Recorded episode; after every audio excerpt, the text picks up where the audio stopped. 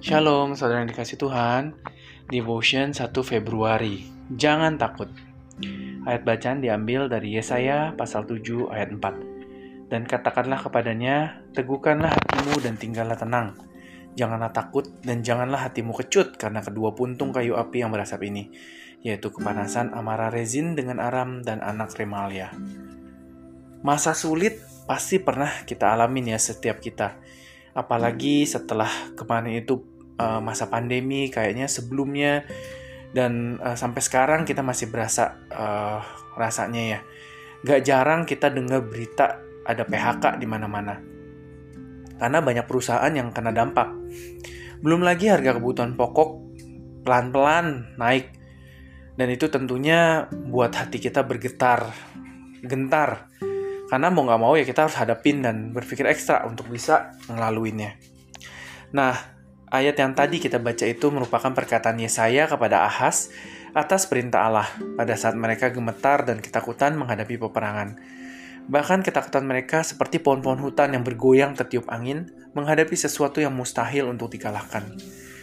Bukannya kita juga sering kali ngadepin hal yang serupa. Iman dan realita dua hal yang berbeda apa yang dilihat dengan mata iman dan mata fisik kadang nggak sama.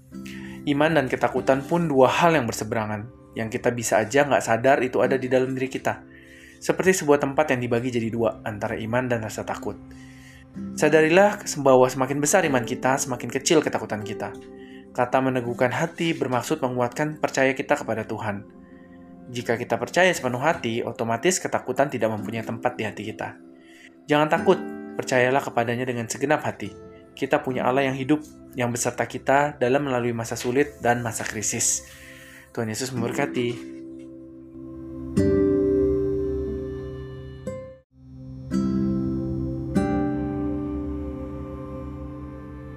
Shalom, brothers and sisters. Devotion, February 1st. Do not be afraid. We will be reading from Isaiah chapter 7, verse 4. And say to him, Take courage and remain calm. Do not be afraid, and do not let your heart shrink because of these two smoking stops, namely the heat of Rezin's anger with Aram and Remaliah, son. Son. Hard times have been experienced by each of us, especially during pandemic like before and we are currently experiencing. It is uncommon, I mean, it is not uncommon for us to hear news of layoffs everywhere because many companies has been have been affected. Not to mention the price of basic necessities gradually increased. This is of course so thrilling for us because like it or not, we have to face it and think extra to get through it. You see, um, the reading uh, today, the verse that we are reading today is Isaiah's word to Ahaz God's command. When they were trembling and afraid of facing war, even their fear was like the forest trees swaying in the wind, facing some time, something that was impossible to defeat. Don't we also often face the same thing? Faith and reality are two different things. What is seen with the eyes of faith and physical eyes is sometimes not the same. Faith and fear are two opposite things which, may, which we may not realize it is within us, like a place divided in two between faith and fear. Realize that the greater our faith, the less our fear. The word confirm means to strengthen our trust in God. If we believe wholeheartedly, automatically fear has no place in our hearts. Don't be afraid. Trust Him with all your heart. We have a living God who is with us through difficult times and times of crisis. Jesus bless you.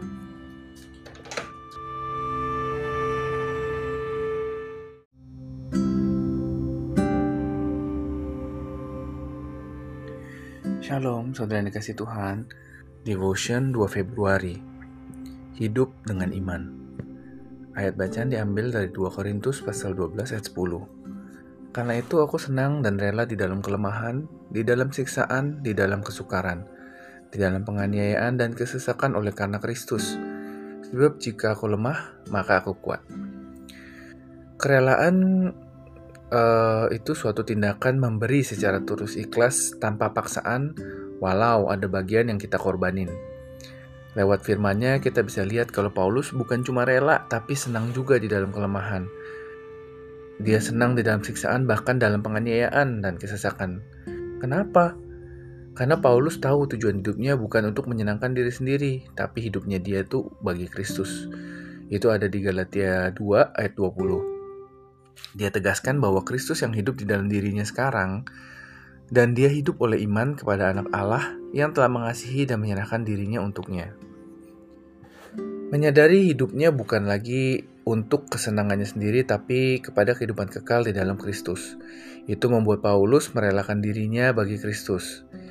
Semua penderitaan gak membuatnya mundur dari penginjilan karena Paulus yakin uh, akan Kristus yang diberitakannya itu. Nah gimana sama kita? Mungkin kita alamin proses demi proses dalam kehidupan. Proses yang Tuhan izinin dalam hidup kita jangan buat kita jadi lemah. Sebaliknya kita harus makin kuat di tengah proses menghadapi badai kehidupan. Sebab iman kita akan membawa kita kepada kemenangan.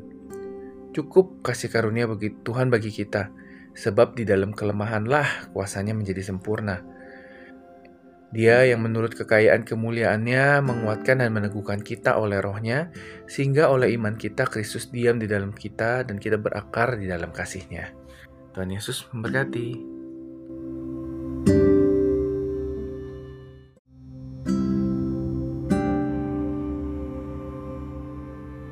Shalom brothers and sisters, devotion February 2nd. live by faith. We will be reading from 2 Corinthians chapter 12 verse 10. Therefore, I am happy and willing in my weaknesses, in torment, in trouble, in persecution and trouble for Christ's sake. Because if I am weak, so I am strong. Willingness is an act of giving sincerely, without coercion, even though there is a part that is sacrificed. Through his word, we see Apostle Paul was not only willing but happy in weakness, in torment, even in persecution and distress. And why is that? Paul knew the purpose of his life was not to please himself but his life for Christ. We can read that in Galatians chapter 2 verse 20. He emphasized that Christ lives in him now, and he lived by faith in the Son of God who loved and gave himself for him. Realizing that his life was no longer aimed at his own pleasure but towards eternal life in Christ, Paul made himself willing for Christ. All the suffering did not make him withdraw from evangelism because Paul believed in Christ who he preached. Then how about us? Maybe we experience process after process in life. The process that God allows in our lives do not make us weak. Instead, we must be stronger in the midst or the process of facing the storms of life. Because our faith will lead us to victory. God's grace is sufficient for us, for it is in weakness that His power is made perfect. He, according to the riches of His glory, strengthens and confirms us by His Spirit, so that by our faith Christ dwells in us and we are rooted in love. Jesus bless you.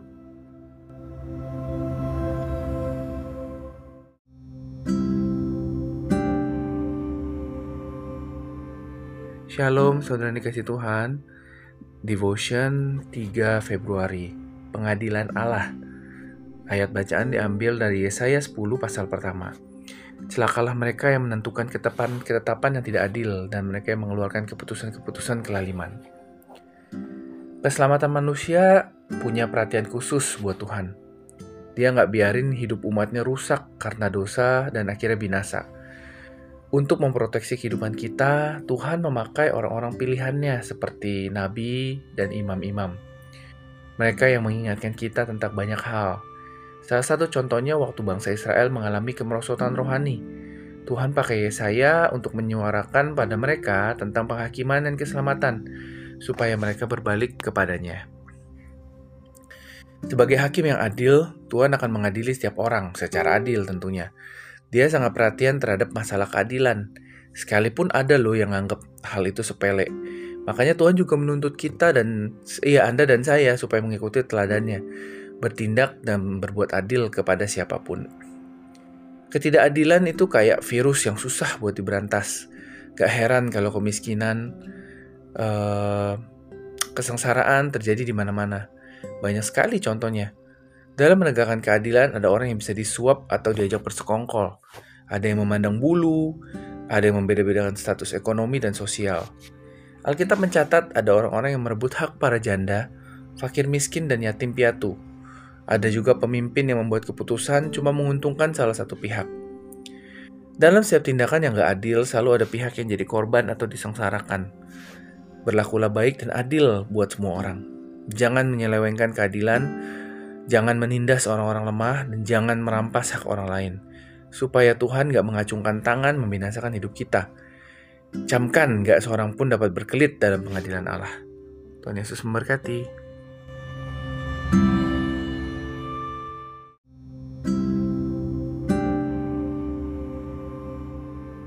Shalom, brothers and sisters.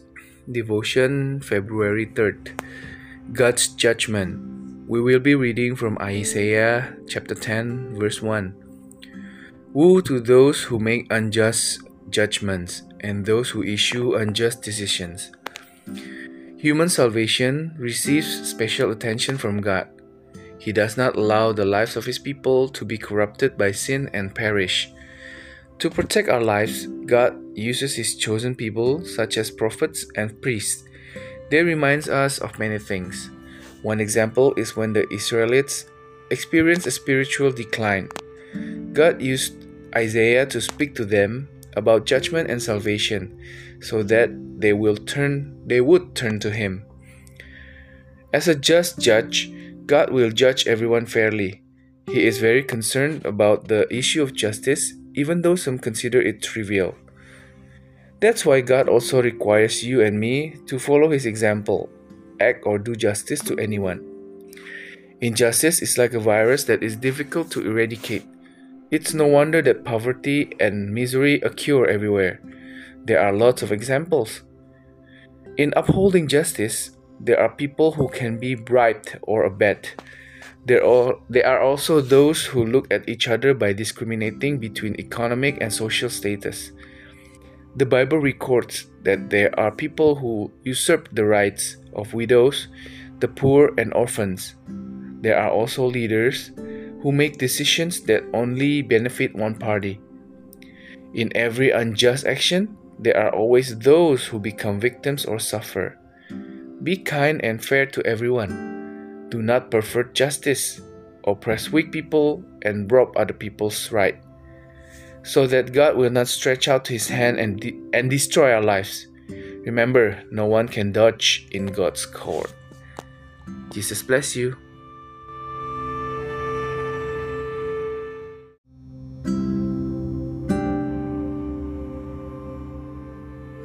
Shalom saudara dikasih Tuhan, Devotion 4 Februari konsisten dan tegas. Ayat bacaan diambil dari 2 Korintus 13 ayat kedua. Kepada mereka yang di masa yang lampau berbuat dosa, dan kepada semua orang lain, telah kukatakan terlebih dahulu, dan aku akan mengatakannya sekali lagi, bahwa aku tidak akan menyayangkan mereka pada waktu aku datang lagi. Orang tua saya, terutama papa, itu tegas banget dan disiplin. Sejak kecil, anak-anaknya itu dididik untuk bangun pagi, Eh, nggak uh, supaya nggak sampai terlambat ke sekolah. Dalam urusan pekerjaan, dia selalu tekanin soal kejujuran dan tanggung jawab. Walau kami udah berusia matang saat ini, bahkan uh, udah ada yang bisa kasih cucu, udah punya anak ya maksudnya kasih cucu papa, tapi papa tetap masih aja ingetin kita tentang semua hal itu. Memiliki orang tua yang gak kompromi terhadap hal buruk itu adalah anugerah Tuhan. Paulus adalah rasul yang tegas dan konsisten memegang prinsip ia memberi pujian jika mendapati kerohanian jemaat bertumbuh. Dan sebaliknya, kalau terjadi penyimpangan dalam kehidupan jemaat, dia menegur keras dan gak enggan mencela perbuatan mereka. Paulus gak bosan menegur dan menasihati saat ada yang gak beres dalam jemaat. Walau dirinya gak bisa bertatapan langsung, Paulus peringatkan kembali mereka melalui surat tentang hukuman Tuhan. Kita harus bersyukur kalau masih ada orang-orang yang tegas dan gak menyerah untuk menegur, menasihati, atau gak berkompromi terhadap pelanggaran kita. Kita harus sadar kalau hidup pengikut Kristus punya tujuan yang jelas, yaitu kita akan hidup bersama-sama Kristus di kerajaan surga. Jadi nggak cuma sekedar menjalani hidup aja, kita harus evaluasi diri setiap hari. Apa kerohanian kita udah sesuai kehendak Tuhan? Apakah perbuatan kita membuat hidup kita bertumbuh? Ujilah diri kita sendiri apa kita udah jadi seorang Kristen yang sejati. Tuhan Yesus memberkati.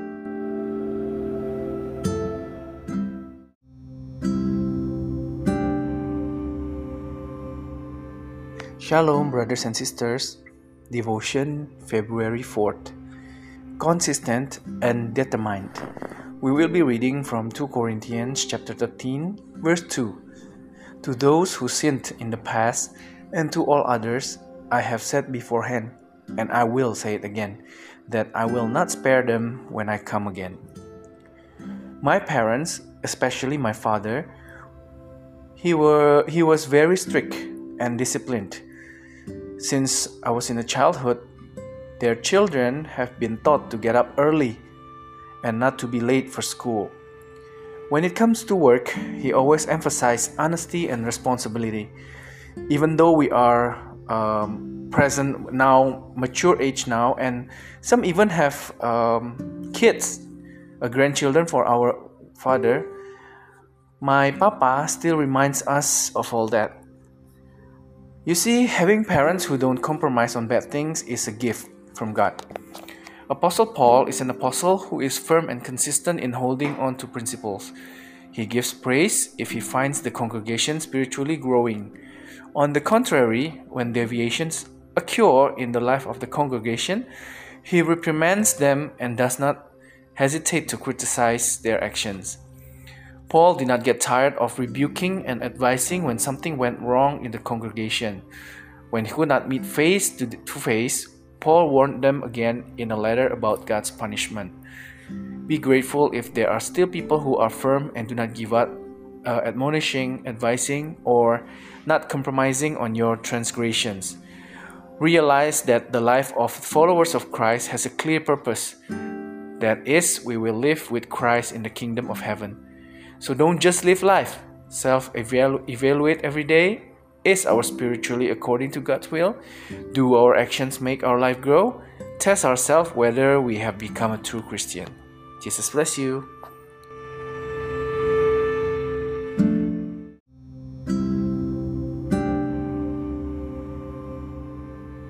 Shalom, saudara dikasih Tuhan.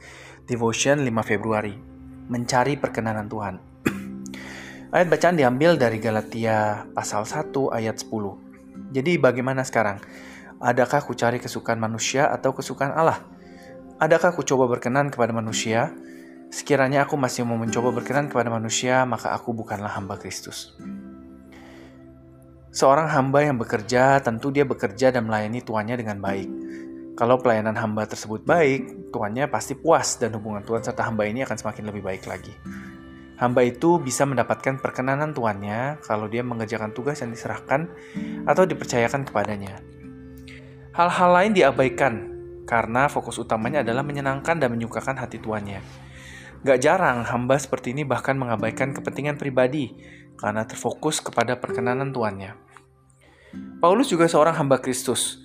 Sejak perjumpaan Paulus dengan Tuhan Yesus, hidupnya berbalik 180 derajat dari seorang yang membenci pengikut-pengikut Kristus berbalik jadi rasul.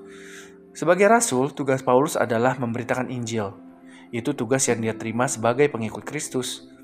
Dan Paulus mencari perkenanan, bukan lagi kepada manusia tetapi kepada Tuhan. Dia sepenuhnya menjadi hamba Kristus. Baginya, perkenanan kepada manusia dan kepada Kristus merupakan dua hal yang bertentangan. Makanya, kalau dia berusaha menyenangkan manusia, maka dia bukanlah hamba Kristus. Ayo kita introspeksi diri kita masing-masing tentang gimana sih pelayanan yang kita lakukan saat ini. Apa kita cuma sekedar cari perkenanan manusia, mungkin atasan kita, gembala atau orang-orang yang Tuhan taruh di atas kita, atau kita cari perkenanan Tuhan. Jangan salah memilih Tuhan. Sorry, jangan salah memilih Tuhan yang kepadanya kita mencari perkenanan. Tuhan Yesus memberkati.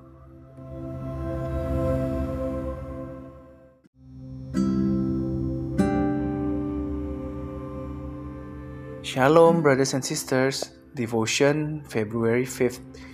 Seeking God's favor.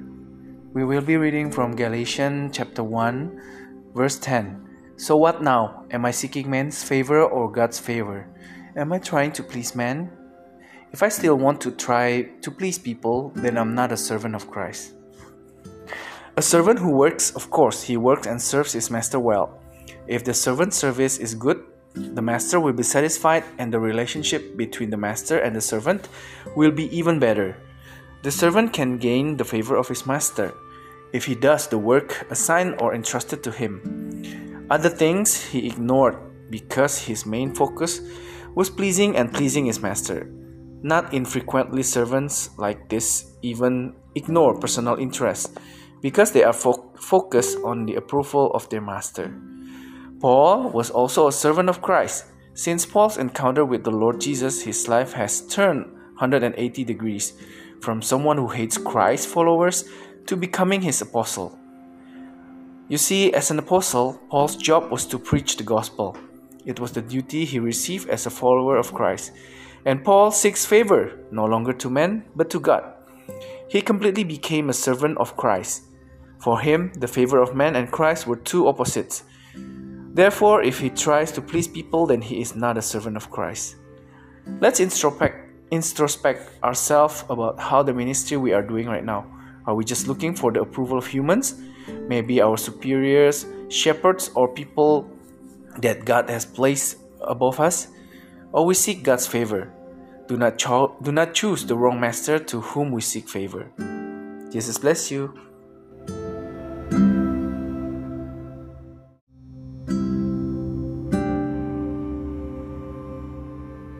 Shalom, saudara dikasih Tuhan. Devotion 6 Februari kerendahan hati. Ayat bacaan diambil dari Yesaya pasal 16 ayat 12. Maka sekalipun Moab pergi beribadah dan bersusah payah di atas bukit pengorbanan dan masuk ke tempat kudusnya untuk berdoa, ia tidak akan mencapai apa-apa. Keangkuhan Moab adalah penyebab kehancuran mereka.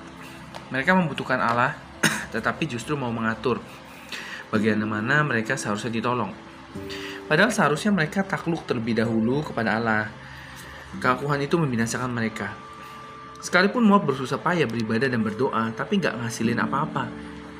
Kita datang kepada Tuhan sering kali bukan untuk mencari kehendak dia, tapi cuma ngasih tahu dan meminta kuasanya untuk melakukan kehendak kita. Kita angkat tangan dan mengedahkan kepala, tapi nggak menundukkan hati kita. Hanya dengan karakter rendah hati, kita akan mampu menyerahkan seluruh hidup kita di hadapan Allah. Kita mampu membuang semua kesombongan kita, menyadari kalau kita punya banyak kesalahan dan kelemahan. Hanya karena kasih karunia dan pertolongan Allah, kita dapat memperoleh semua hal yang ada dalam hidup kita. Tentu Tuhan gak mau kita seperti bangsa Moab. Berbagai kelebihan udah Tuhan taruh dalam hidup kita. Dan Tuhan ingin kita menjadi pribadi yang rendah hati dengan segala potensi kita. Karakter hidup dan keadaan hati sangat berpengaruh pada hasil ibadah kita di hadapan Allah. Sekalipun seseorang beribadah, berdoa dan memuji Allah, namun apabila nggak punya kerendahan hati, Allah nggak mau menerimanya selama ada kecongkakan di dalam hidup kita. Akhirnya, sia-sia deh semua ibadah kita. Kerendahan hati adalah kunci penting hubungan kita dengan Allah. Ketika kita melakukan apa pun di hadapan Allah, semua harus dilandasi oleh kerendahan hati. Tuhan Yesus memberkati.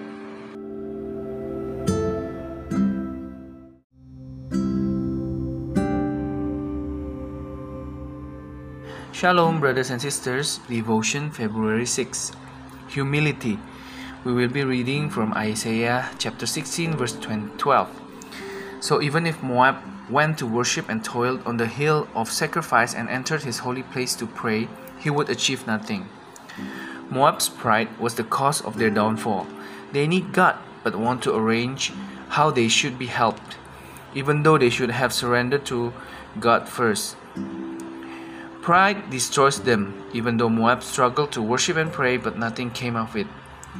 We come to God often not to seek His will, but only to tell and ask for His power to do our will. We raise our hands and lift our heads, but we do not bow our hearts. Only with humble character we will be able to surrender our whole life before God. We are able to throw away all our pride, realizing we have many faults and weaknesses. Only because of God's grace and help can we get all the things that exist in our life. Of course, God does not want us to be like the Moabites.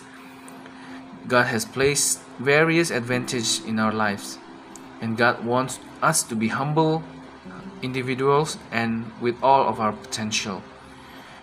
The character of life and the state of the heart greatly affect the result of our worship before God.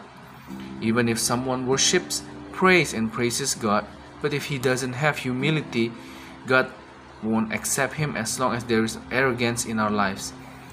In the end, all our worship is wasted. Humility is an important key to our relationship with God. When we do anything before God, everything must be based on humility. Jesus bless you.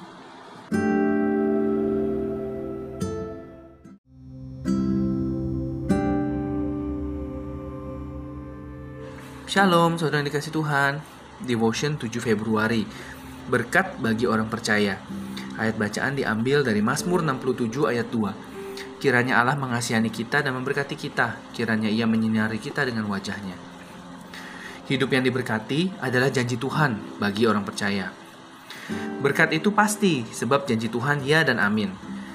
Meski demikian, itu bukan berarti perjalanan hidup kita bakal mulus tanpa kerikil tajam dalam firman ini, pemazmur hendak menyatakan bahwa meski di tengah masalah, ujian, dan tantangan yang berat sekalipun, tangan kasih Tuhan tidak pernah lelah menopang kita. Penyertaannya nggak pernah berubah. Ini merupakan bagian dari berkat Tuhan. Firman Tuhan di bagian yang lain katakan, Tuhan menetapkan langkah-langkah orang yang hidupnya berkenan kepadanya.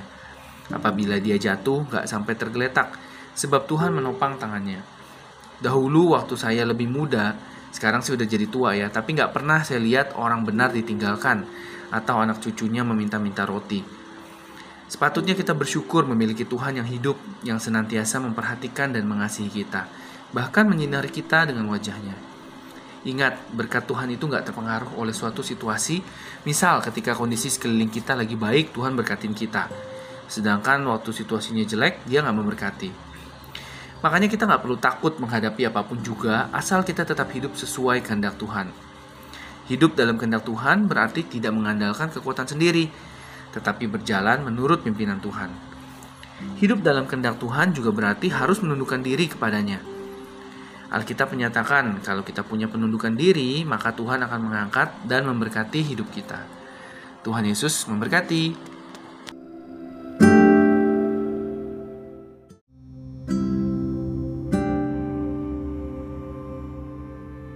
Shalom, brothers and sisters. Devotion, February 7th.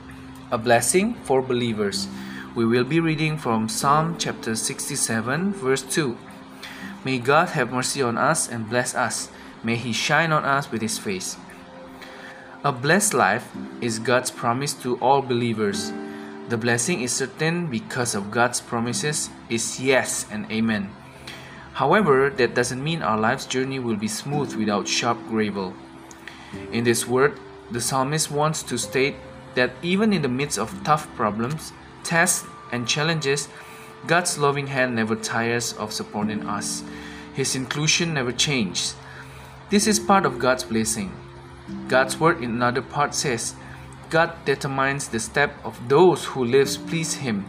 When he falls, he does not lay down, for the Lord supports his hand.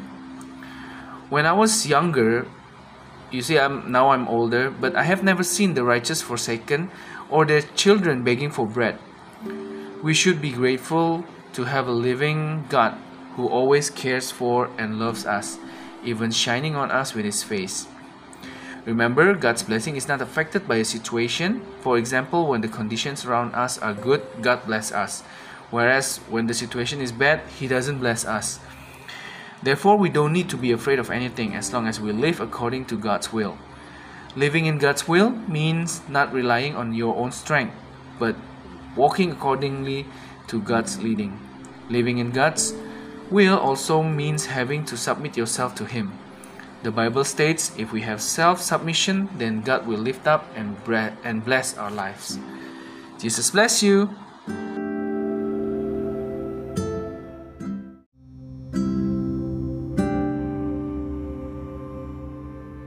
Shalom, saudara yang dikasih Tuhan. Devotion 8 Februari.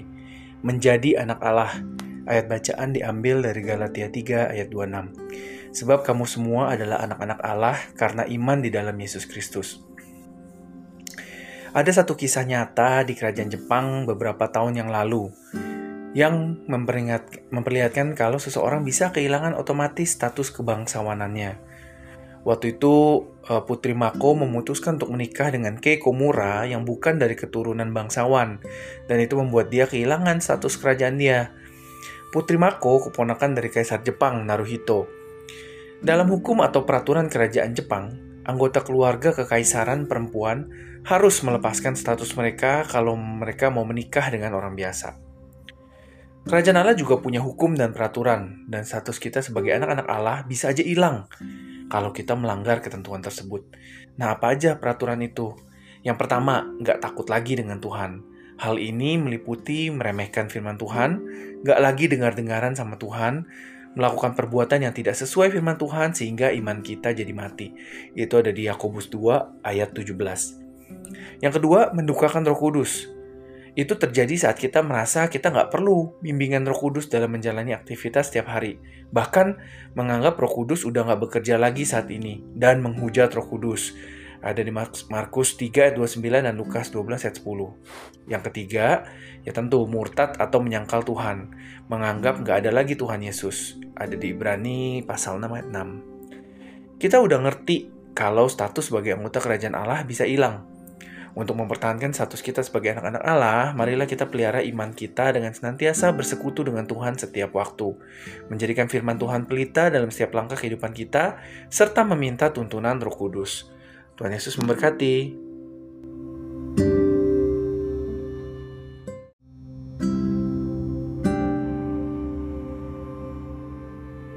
Shalom, brothers and sisters. Devotion February 8th. To become the children of God. We will be reading from Galatians chapter 3 verse 26. For you are all children of God by faith in Jesus Christ. There was a true story in the Japanese Empire a few years ago which showed that a person could automatically lose his or their nobility status. Princess Mako's decision to marry Keikomura, who was not of royal descent, caused her to lose her royal status. Princess Mako is the niece of the Emperor of Japan, Naruhito. In Japanese imperial law or regulations, female members of the imperial family must give up their status if they wish to marry a commoner. God's kingdom also has laws or regulations, and our status as God's children can be lost if we violate these provisions. What are those rules? First, no longer afraid of God. This includes underestimating God's word, no longer listening to God, doing things that are not according to God's word, so that our faith dies. Uh, we can see that from James chapter 2 verse 17. Second, grieve the Holy Spirit. It happens when we feel we don't need the guidance of the Holy Spirit in carrying out our, our daily activities, and even think that the Holy Spirit is no longer working at this time and blasphemes the Holy Spirit. Uh, we can read from Mark chapter 3, verse 29, and Luke chapter 12, uh, verse 10. Third, apostasy or deny God. Assume that there is no more Lord Jesus. We can read that uh, at Hebrew, Hebrews chapter 6, verse 6. We already understand that status as a member of God's kingdom can be lost to maintain our status as children of God, let us maintain our faith by always having fellowship with God at all times, making God's word a lamp in every step of our life and asking for the guidance of the Holy Spirit. Jesus bless you.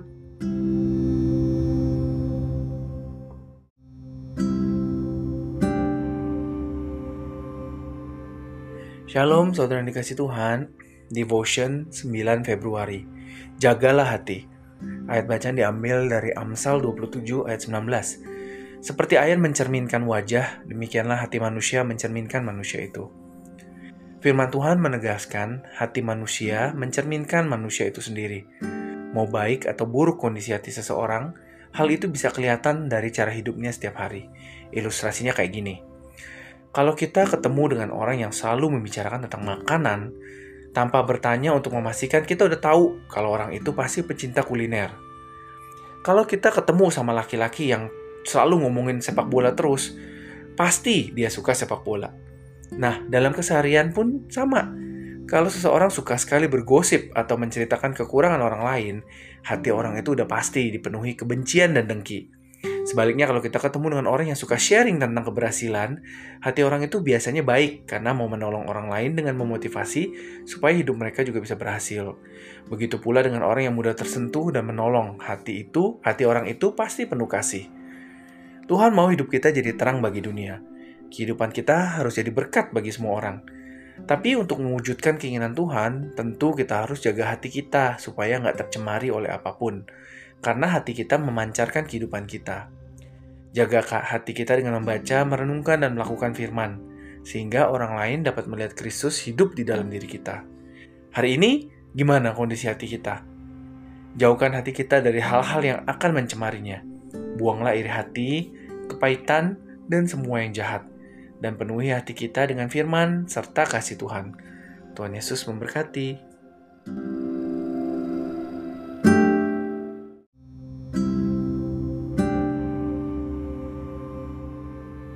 Shalom, brothers and sisters. Devotion, February 9. Take care of your heart. We will be reading from Proverbs chapter 27, verse 19. As water reflects the face, so the human heart reflects the human. God's word confirms that the human heart reflects the man himself. Whether a person's heart condition is good or bad, it can be seen through the way he lives every day. The illustration goes like this if we meet someone who always talks about food without asking to make sure we already believe and know that the person is a food lover. If we meet a man who often talks about soccer, of course he likes soccer. It's the same in everyday life. If a person loves to gossip or share other people's shortcomings, that person's heart is sure to be filled with hatred and envy. Conversely, if we meet people who like to share about success, that person's heart is good because they want to help others by motivating them to make their life successful. Likewise, with people who are easily touched and helped, that person's heart is full of love.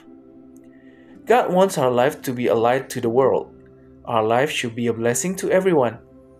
However, in order to realize God's will, of course, we must guard our hearts so that they are not polluted by anything, because our hearts radiate our life. Take care of our hearts by reading, meditating, and practicing the Word so that others can see Christ living in us. Well, now, today, how is the condition of our hearts? Keep our hearts from things that will contaminate it. Throw away envy, bitterness, and all that is evil, and fill our hearts with the Word and love of God. Jesus bless you.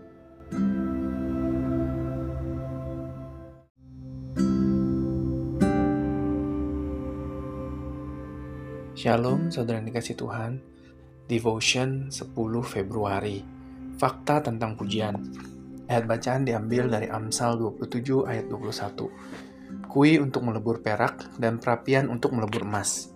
Dan orang dinilai menurut pujian yang diberikan kepadanya.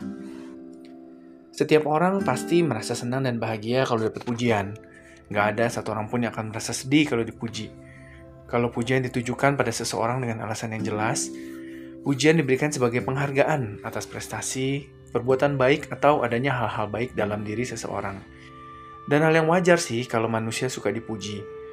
Tapi yang terpenting adalah tetap menjaga hati saat menerima pujian, karena pujian bisa menjadi batu ujian akan kemurnian hati kita. Untuk menjadi perak murni, bahan mentah perak harus dilebur dalam sebuah wadah dengan api guna menyingkirkan unsur-unsur lain yang tergantung di dalamnya. Sama halnya dengan emas murni, semua unsur yang berpotensi mengurangi kadar dari kualitas logam mulia harus dibuang. Kualitas hidup manusia akan terlihat waktu dimurnikan dengan sebuah ujian, dan salah satu bentuk ujian itu adalah pujian. Pujian akan menguji karakter kita apakah kita tetap rendah hati atau berubah sombong. Karena kadang orang jadi sombong dan sulit menerima kritikan. Pujian juga menguji apakah kita mampu pertahankan prestasi dan hal baik di dalam diri kita. Waktu kita dipuji, apakah kemurnian hati sudah teruji? Waspadalah dan bijaksana, jangan sampai sebuah pujian yang kita terima malah justru menghancurkan hidup kita karena nggak bisa menjaga hati. Kita harus jadikan setiap pujian yang kita terima sebagai cambuk untuk tetap baik dan semakin bertambah baik di dalam segala hal. Tuhan Yesus memberkati.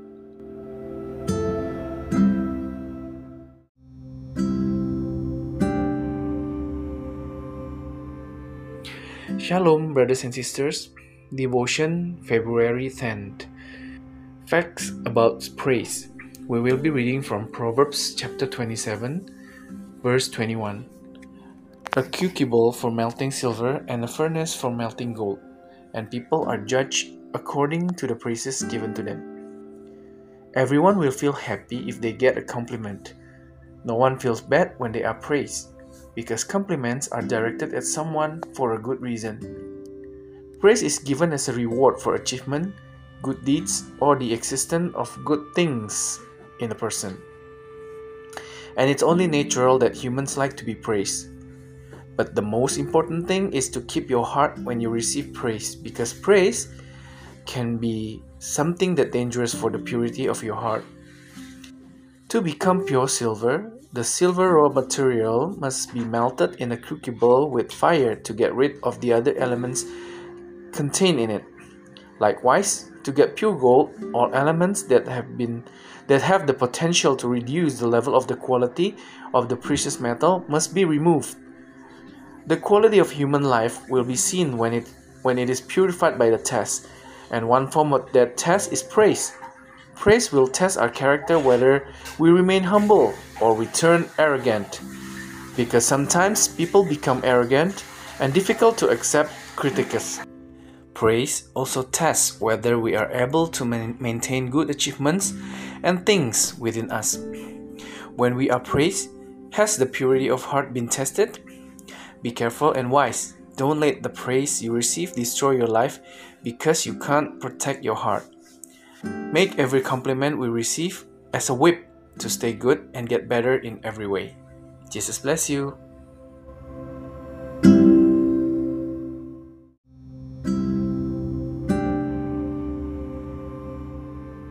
Shalom saudara dikasih Tuhan. Devotion 11 Februari. Penjaga abadi. Ayat bacaan diambil dari Yesaya 27 ayat 3 Aku Tuhan penjaganya. Setiap saat aku menyiraminya Supaya jangan orang mengganggunya Siang malam aku menjaganya Semua penjaga atau satpam security yang ada di sekitar kita pasti dibayar karena itu adalah pekerjaannya. Mereka membuat lamaran, kemudian diwawancarai, lalu setelah diterima bekerja, maka mereka mendapatkan rincian tugas dan menerima gaji sesuai tugas atau tanggung jawabnya. Penjaga keamanan ini bertugas beberapa jam aja. Setelah bertugas, mereka akan kembali pada kehidupannya sendiri. Itu fakta tentang penjaga yang berasal dari dunia. Penjaga dalam firman Tuhan ini justru sangat berbeda dengan penjaga-penjaga di dunia. Dia nggak dibayar dan menjaga kita dari yang jahat selama 24 jam dalam sehari, bahkan sampai seumur hidup kita. Kalau penjaga dunia kadang masih bisa berkhianat, atau dengan kata lain mereka karena alasan tertentu, justru malah bisa membahayakan keselamatan orang yang dijaganya, tapi penjaga kita yaitu Tuhan Yesus nggak akan pernah membahayakan hidup kita. Percayakanlah penjagaan kita kepada Tuhan Yesus sebagai penjaga abadi kita, sebab sudah ada kota yang kuat tempat yang Tuhan telah pasang dengan tembok dan benteng untuk menjaga keselamatan kita. Agar Tuhan senantiasa menjaga kita, jauhkanlah hidup kita dari dosa. Firman Tuhan berkata, Bangsa yang benar dan yang tetap setia, yang hatinya teguh, kau jagai dengan damai sejahtera. Jauhkanlah hidup kita dari segala perbuatan daging yang akan membawa kita kepada kematian yang kekal. Dan hiduplah dalam roh supaya Tuhan menjadi penjaga abadi hidup kita. Tuhan Yesus memberkati.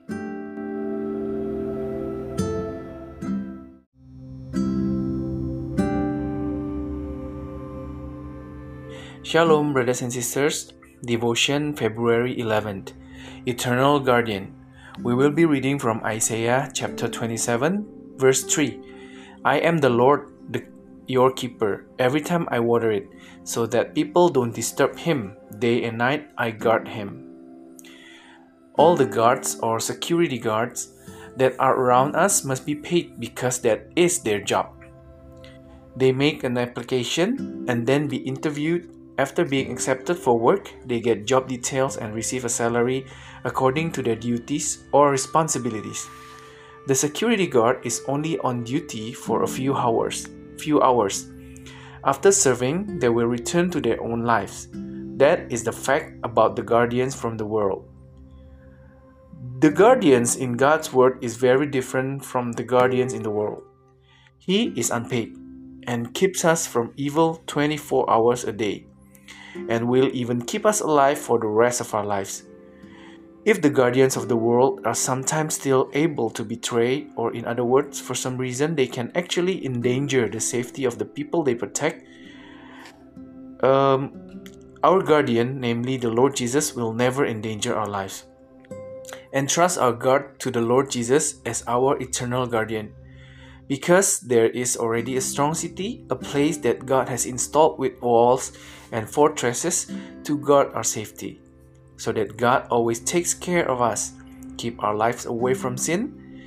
The Word of God says, A nation that is true and that remains faithful, whose heart are steadfast, you guard with peace. Keep our lives away from all the deeds of the flesh that will lead us to eternal death, and live in the Spirit so that God will be the eternal guardian of our lives. Jesus bless you.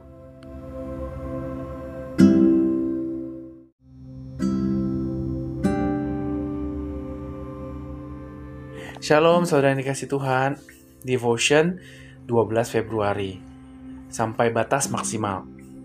Ayat bacaan diambil dari Amsal 28 ayat 19 Siapa mengerjakan tanahnya akan kenyang dengan makanan. Tetapi siapa mengejar barang yang sia-sia akan kenyang dengan kemiskinan.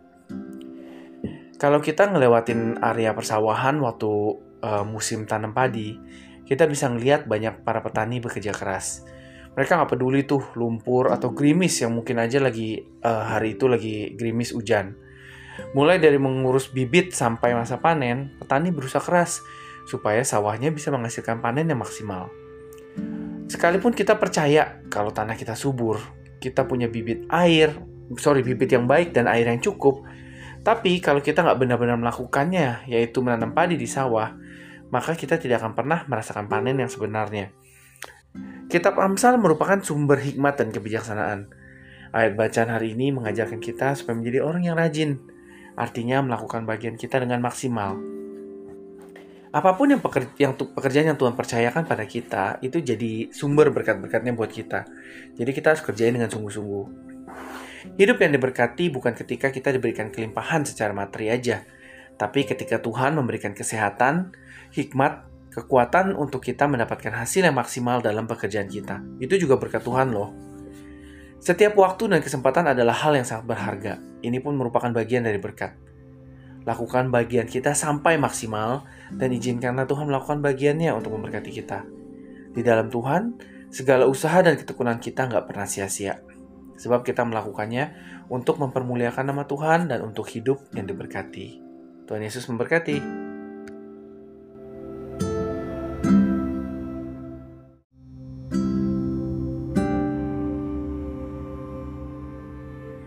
Shalom, brothers and sisters. Devotion, February 12th.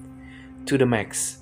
We will be reading from Proverbs chapter 28, verse 19. He who works his land will be satisfied with food, but he who pursues vain goods will be filled with poverty. If we pass through the rice fields during the rice planting season, we will see many farmers working hard. They didn't care about the mud or drizzle that might come that day. Starting from taking care of the seeds until the harvest period, farmers try hard so that their fields can produce maximum yields. Even if we believe our soil is fertile, we have good seeds and enough water, but if we don't really do it, namely planting rice in the fields, then we will never experience the real harvest. The book of Proverbs is a source of wisdom and wisdom, Today's reading verse teaches us to be diligent people, meaning to do our part to the fullest. Whatever work God entrusts to us, it becomes the source of His blessing for us. So we have uh, to work seriously.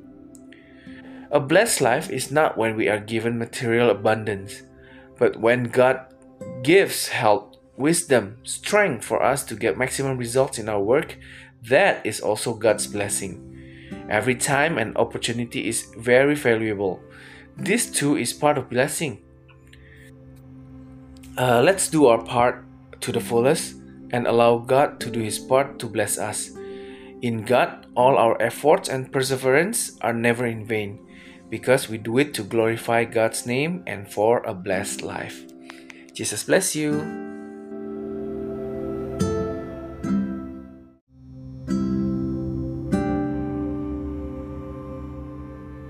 Shalom, saudara dikasih Tuhan. Devotion 13 Februari.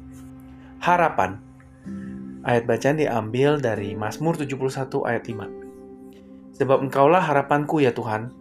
Tuhan, aku percaya kepadamu sejak masa mudaku. Satu hari, di antara pasien terjadi obrolan waktu mereka lagi ngantri periksa dokter di sebuah rumah sakit. Seorang pasien e, mengatakan kalau dirinya demam dan flu, Sementara seorang lagi dengan lesu mengatakan kalau dia terdeteksi kanker. Kira-kira mana dari antara pasien tersebut yang punya harapan lebih besar untuk sembuh? Pasti orang yang sakit demam dan flu. Orang yang sakit kanker harapannya nggak sebesar yang sakit demam atau flu.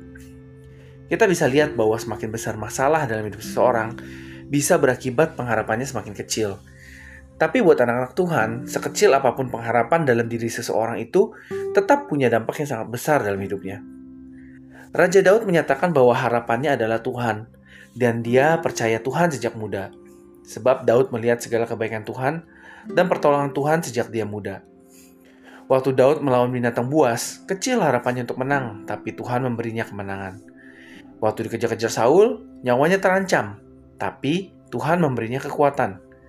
Waktu dia melakukan kesalahan besar, dirinya juga melihat tangan Tuhan menolongnya. Kita dan Raja Daud punya kesamaan, yaitu percaya kepada Tuhan.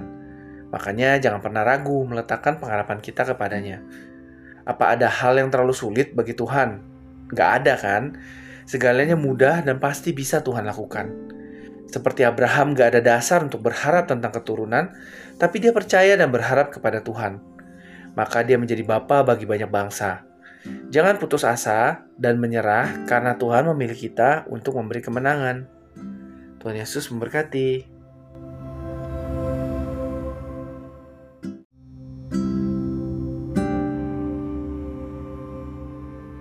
Shalom, brothers and sisters. Devotion February 13. Hope.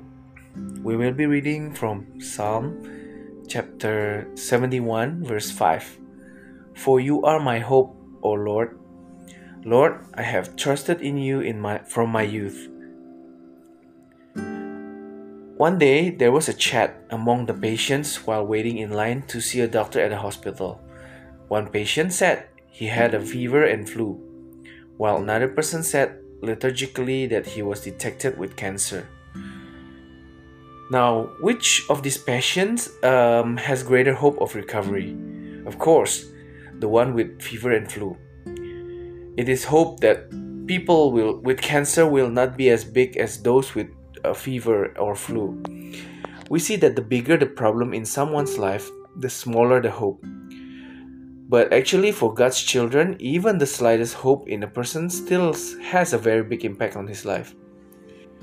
King David stated that his hope was God, and he believed in God since he was young, because David saw all the goodness of God and God's help since he was young. When David fought wild beasts, he had little hope of winning, but God gave him the victory.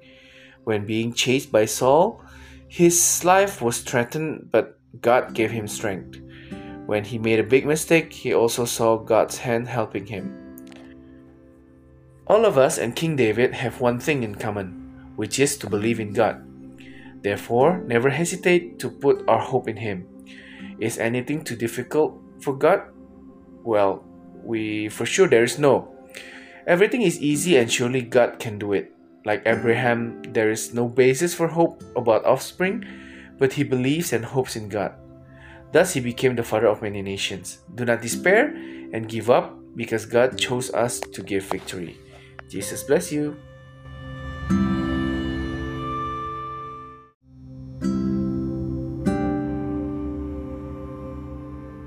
Shalom, saudara dikasih Tuhan. Devotion 14 Februari. Semua karena kasih karunia. Ayat bacaan diambil dari Efesus 2 ayat 8. Sebab karena kasih karunia kamu diselamatkan oleh iman. Itu bukan usahamu, tapi pemberian Allah. 14 Februari biasanya kita merayakan Valentine ya, tapi buat anak-anak Tuhan, eh, setiap hari adalah hari kasih. Semua manusia berdosa di hadapan Tuhan. Fakta ini nggak terbantahkan. Sebagai manusia berdosa, kita butuh juru selamat yaitu Yesus Kristus. Sebab upah dosa adalah maut. Banyaknya aksi sosial atau perbuatan baik yang kita lakukan itu nggak kasih jaminan kalau kita akan selamat. Segudang kegiatan agama pun nggak akan pernah bisa memberikan kita keselamatan kekal. Malah realitasnya ada orang-orang yang menutupi kejahatannya dengan berkedok kegiatan agama atau aksi sosial atau kegiatan positif lainnya.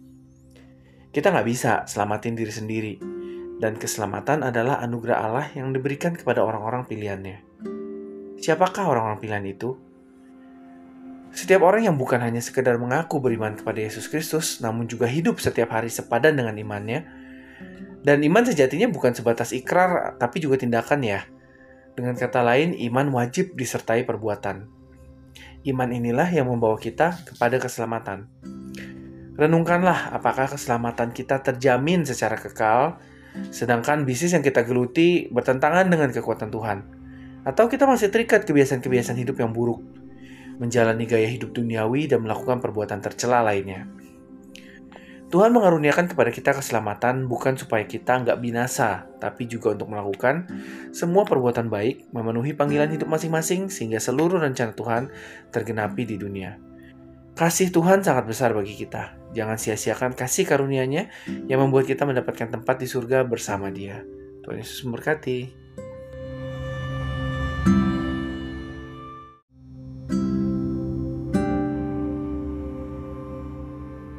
Shalom, brothers and sisters. Devotion, February 14. All because of grace. We will be reading from Ephesians chapter 2, verse 8. For by grace you were saved through faith. It is not the result of your work, but a gift from God. Happy Valentine's Day! Normally, uh, today we will be celebrating Valentine's Day, but actually, for uh, the children of God, every day is a day of love. You see, all human beings are sinners before God. This fact is indisputable. As sinful human beings, we need a Savior, namely Jesus Christ, because the wages of sin is death. The many social actions or good deeds we do, it does not guarantee us safety. A myriad of religious activities can never give us eternal salvation. In fact, in reality, there are people who cover up their crimes under the guise of religious activities, social actions, and other uh, positive activities. We cannot save ourselves. On, and salvation is God's gift given to His chosen people. Who are the chosen ones? Everyone who not only professes faith in Jesus Christ but also lives every day according to his faith. True faith is not just a pledge but also action. In other words, faith must be accompanied by deeds. It is this faith that leads us to salvation. Think about it. Is our safety eternally guaranteed while the business we are in is, in is against God's provision? Or we are still bound by bad life habits, leading a worldly lifestyle and committing other despicable deeds? God has given us salvation not so that we don't perish, but also to do all good deeds, to fulfill each other's calling in life, so that all of God's plan are fulfilled in the world. God's love is very great for us, don't waste His grace that makes us get a place in heaven with Him. Jesus bless you.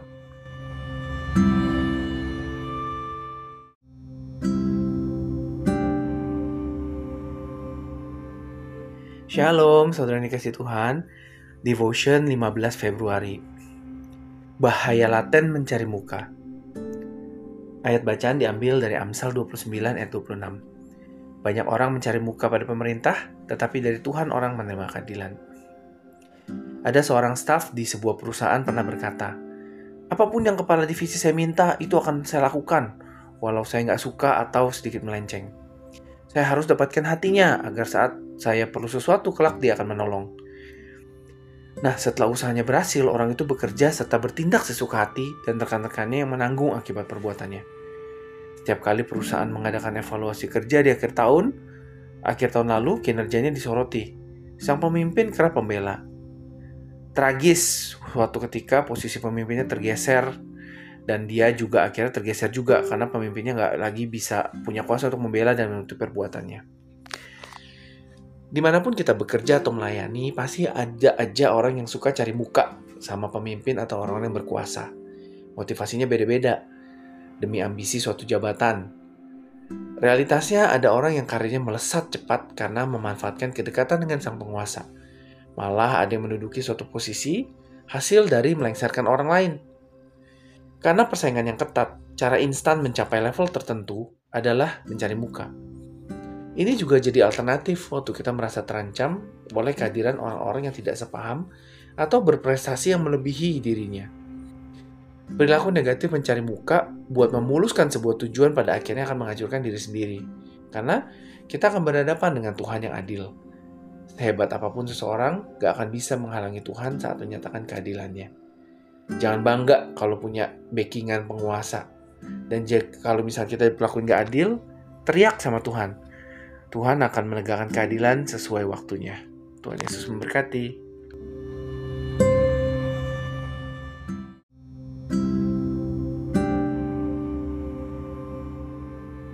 Shalom, brothers and sisters. Devotion, February 15. The latent danger of making up. We will be reading from Proverbs chapter 29, verse 26. Many people look up to the government, but people receive justice from God. Once, a staff of a company said, Whatever the head of my division asks, I will do it even if I don't like it or it's a little off mark. I have to get his heart so that when I need something someday, he will help. Every time the company held a work evaluation at the end of last year, its, its performance was highlighted. The leader often defended it. Tragically, one day, his position was shifted too when the leader was no longer able to defend and cover up his actions. Wherever we work or serve, there are bound to be people who like to make faces at leaders or people in power. The motivations are different for the sake of the ambitions of a position. In reality, there are people whose careers go fast because they take advantage of their close relationship with the ruler. Some even occupy a position the result of dethroning others. Because of the intense competition, the instant way to reach a certain level is to seek advance. This is also an alternative when you feel threatened by the presence of people who don't agree with you or have more achievements than you.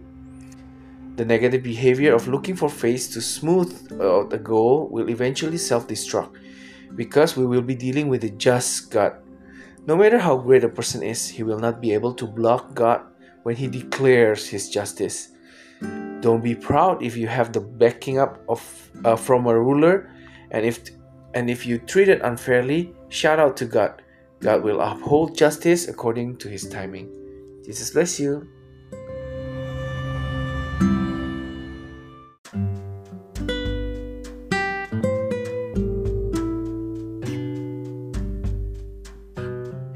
Shalom, saudara yang dikasih Tuhan. Devotion 16 Februari. Perisai orang percaya. Ayat bacaan diambil dari Amsal 30 ayat 5. Semua firman Allah adalah murni. Ia adalah perisai bagi orang-orang yang berlindung padanya. Perisai merupakan salah satu perlengkapan senjata yang penting. Perisai berfungsi untuk menangkis setiap serangan dari luar. Perisai memberikan perlindungan sehingga orang yang memakainya relatif aman dari serangan musuh.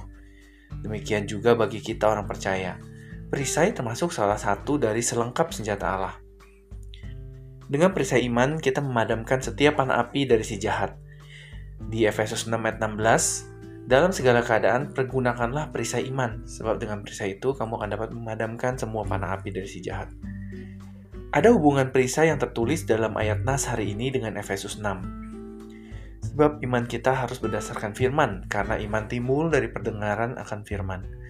Maka tepatlah yang dikatakan Amsal ini bahwa semua firman Allah adalah murni, ia adalah perisai bagi orang-orang yang berlindung kepadanya.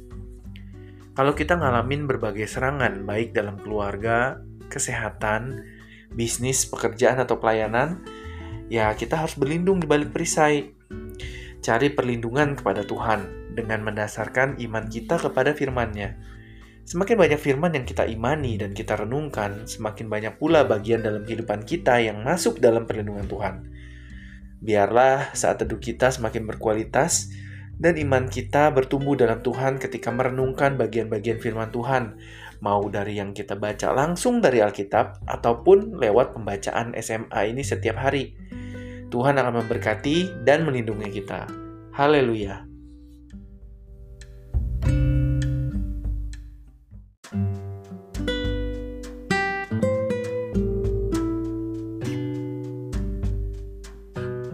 Shalom, brothers and sisters.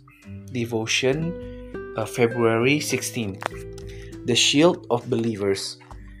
We will be reading from Proverbs chapter 30, verse 5. All the words of God are pure. He is a shield for those who take refuge in Him. The shield is one of the important weapons. I mean, equipment. The shield serves to fend off any attacks from the outside. Shields provide protection so that people who wear them are relatively safe from enemy attacks. Likewise, for us believers, the shield is one of God's complete uh, equipments. With the shield of faith, we extinguish every flaming arrow from the evil one. As Ephesians 6 chapter, uh, chapter 6 verse 16 says, in all circumstances, take up the shield of faith, for with it you will be able to quench all the fiery arrows of the evil one. There is a connection between the shield written in today's verse and and uh, Ephesians 6 because our faith must be based on the word because faith comes from hearing the word. So it is exactly what this proverb says that all the words of God are pure. He is a shield for those who take refuge in him. If you experience various attacks, whether in your family, health, business, work, or ministry, then take cover behind the shield. Seek protection in God, basing your faith in His Word. The more the Word you believe and meditate on, the more parts of your life will fall under God's protection. Let your quiet time improve in quality and let your faith grow in God when you meditate on the passages of God's Word. Whether you read directly from the Bible or through high school readings every day. God will bless and protect us. Hallelujah.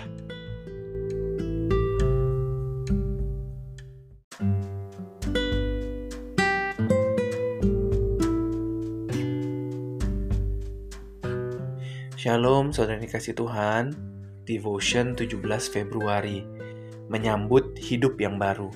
Ayat bacaan diambil dari Efesus 4 ayat 20 Tetapi kamu bukan demikian kamu telah belajar mengenai Kristus. Mengakui dan menerima Yesus sebagai Tuhan dan Juru Selamat adalah suatu karunia yang luar biasa. Kita yang dulu tinggal dalam kegelapan, yang terikat dengan keinginan dosa yang pada akhirnya merusak dan membawa kita pada kebinasaan, sekarang kita bisa terima kehidupan yang baru, yang dimerdekakan dan yang kekal di dalam Kristus. Manusia lama yang gak kenal Allah menyerahkan dirinya pada hawa nafsu dan segala kecemaran yang merusakkan, yaitu merusak sesama dan merusak hidupnya sendiri. Ada dua hal utama yang diajarkan Paulus mengenai bagaimana kita dapat mulai menghidupi hidup kita yang baru, yang merdeka di dalam Kristus. Yang pertama adalah menanggalkan manusia lama dan mengenakan manusia baru. Ada sebuah tindakan yang perlu kita lakukan, tindakan menanggalkan dan tindakan mengenakan. Mengizinkan pengenalan kita akan Kristus memperbarui cara berpikir kita. Jadi kita bersedia meletakkan cara hidup manusia lama kayak perkataan kotor, pertikaian, fitnah, kepahitan dan lain-lain. Lalu kemudian memakai cara hidup yang baru dalam kebenaran dan kekudusan Kristus. E, seperti ramah, penuh kasih, penuh pengampunan, sebagaimana telah kita terima darinya. Yang kedua, Berilah hidupmu dipimpin oleh Roh Kudus. Roh Kuduslah yang memateraikan kita sampai kita mengalami kepenuhan dari keselamatan kita. Jangan biarkan keinginan dan amarah kita mengendalikan hidup kita lagi, tetapi biarlah rohmu yang bersama dengan kekuatan dari roh kudus yang mengendalikan dan menuntun hidup kita. Jadi kita bisa mengalami hidup kemerdekaan sebagai manusia yang baru dari hari ke sehari. Tuhan Yesus memberkati.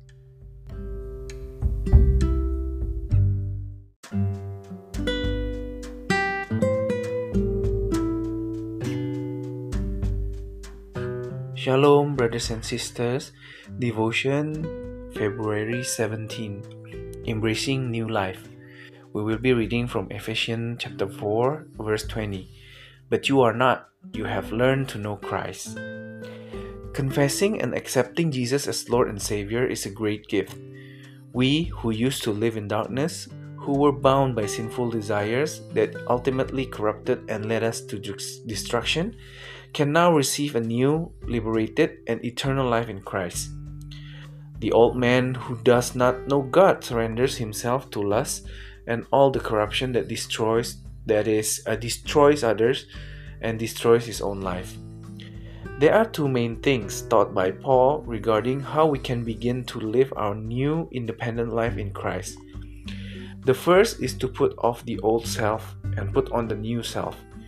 There is an action we need to take, the act of taking off and putting on allowing our knowledge of Christ to renew our way of thinking, so that we are willing to put down the old human way of life, namely dirty words, fight, slander, bitterness, etc., and then adopt a new way of life in the, in the truth and holiness of Christ, which is friendly, full of love and forgiveness, as we have received from Him. Secondly, give your life to be led by the Holy Spirit it is the Holy Spirit who seals us until we experience the fullness of our salvation. Don't let your desires and anger control your life anymore, but let your spirit, together with the power of the Holy Spirit, control and guide your life. Thus, we can experience independent life as new humans from day to day. Jesus bless you.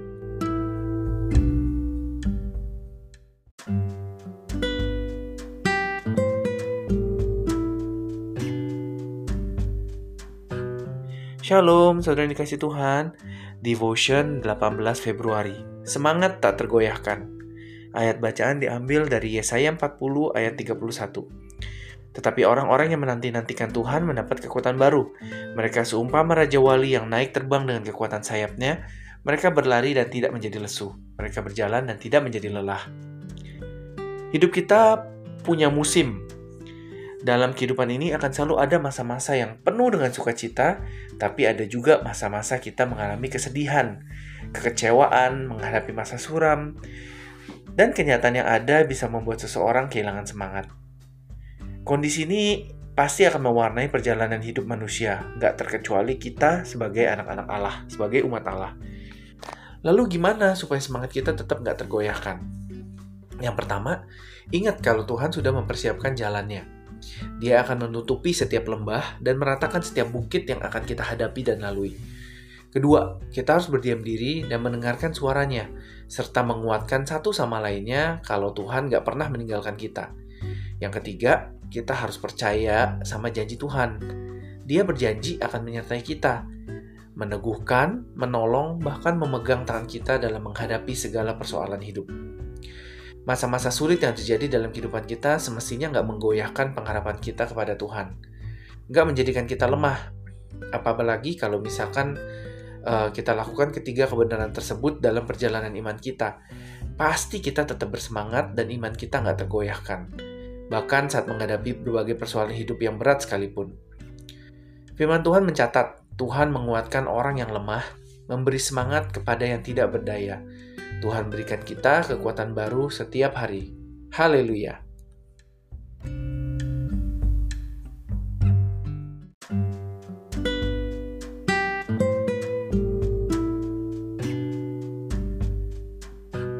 Shalom, brothers and sisters. Devotion February 18 Unbreakable Spirit. We will be reading from Isaiah chapter 40, verse 31. But those who wait on the Lord will gain new strength. They will ascend like eagles with mighty wings. They run and do not grow weary. They walk and do not tire. Our life also has seasons. In this life, there will be always times that are filled with joy. But there are also times when we experience sadness, disappointment, uh, face gloomy times, and the reality that exists can make someone lose enthusiasm. This condition will color the journey of human life, including us as God's people. So, how do we keep our spirits unshakable? First, remember that God has already prepared His way. He will cover every valley and level every hill we will face and walk through. Second, we must be we will we must be silent and listen to his voice and strengthen one another that God never leaves us. Third, we must believe God's promises. He promised to be with us, strengthen, help, and even hold our hands in facing all life's problems. The difficult times that occur in our life should not shake our hope in God. Doesn't make us weak. If we apply these three truths about uh, in our faith journey, we will remain enthusiastic and our faith will not be shaken, even facing various difficult life problems though. God's word records God strengthens the weak, gives encouragement to the powerless. God gives us new strength every day. Hallelujah.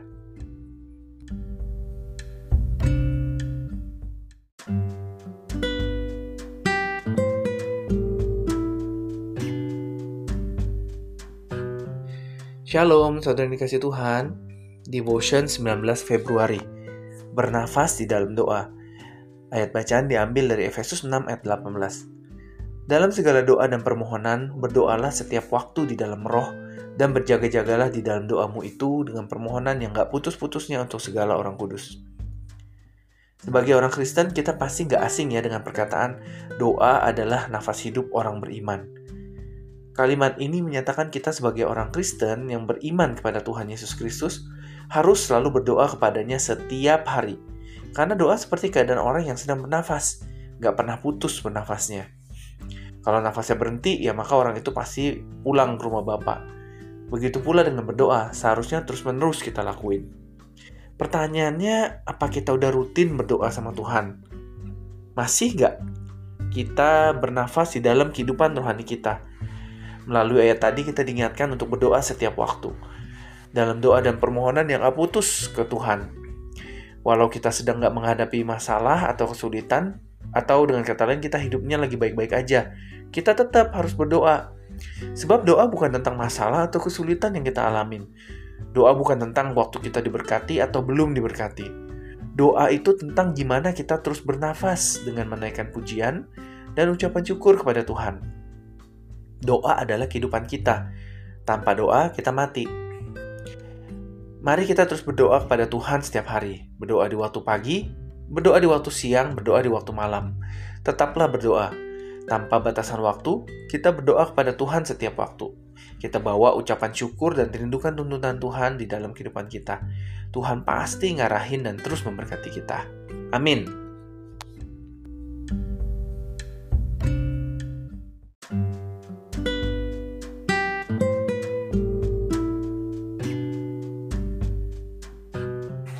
Shalom, brothers and sisters. Devotion, February 19. Breathing in prayer. We will be reading from Ephesians chapter 6, verse 18. In all prayers and supplications, pray at all times in the Spirit and be vigilant in your prayer with unceasing requests for all the saints. You see, as Christians, we are certainly no strangers to the saying, prayer is the breath of life for believer. This sentence states that we, as Christians who believe in the Lord Jesus Christ, must always pray to Him every day. Because prayer is like the state of a person who is breathing, never stop breathing. If the breath stops, then what? Yeah, that the person will definitely return to the Father's house. Likewise, with prayer, we should continue to do it. The question is do we pray to God regularly? Are we still breathing in our spiritual life? Through the verse, we are reminded to pray all the time in unbroken prayer and supplication to God. Even though we are not facing problems or difficulties, in other words, our life is fine, we must keep praying. Because prayer is not about the problems or difficulties we experience. Prayer is not about when we are blessed or when we are not blessed. Prayer is about how we continue to breathe by giving praise and thanksgiving to God. Prayer is our life. Without it, we die. Let's continue to pray to God every single day. Pray in the morning, pray in the afternoon, and pray in the evening. Keep praying. Without any time limit, we pray to God all the time. We bring thanksgiving and longing for God's guidance in our lives. God must direct and continue to bless us. Amin.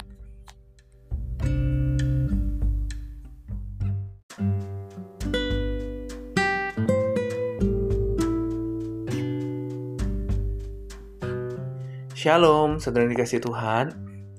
Devotion 20 Februari. Beritakan Injil sampai akhir. Ayat bacaan diambil dari Filipi 1 ayat 5. Aku mengucap syukur kepada Allahku karena persekutuanmu dalam berita Injil mulai dari hari pertama sampai sekarang ini. Injil adalah kabar baik, kabar tentang keselamatan, kabar tentang kehidupan yang kekal. Udah seharusnya setiap orang mendengar berita Injil supaya juga mendapatkan keselamatan. Dan setiap kita, orang yang sudah percaya kepada Yesus Kristus, punya kewajiban untuk ambil bagian dalam pewartaan ini. Untuk jadi bagian dari pewarta yang baik dan benar, kita mesti memiliki paradigma yang benar. Antara lain, satu, selalu bersyukur bisa ikut melayani di ladang Tuhan.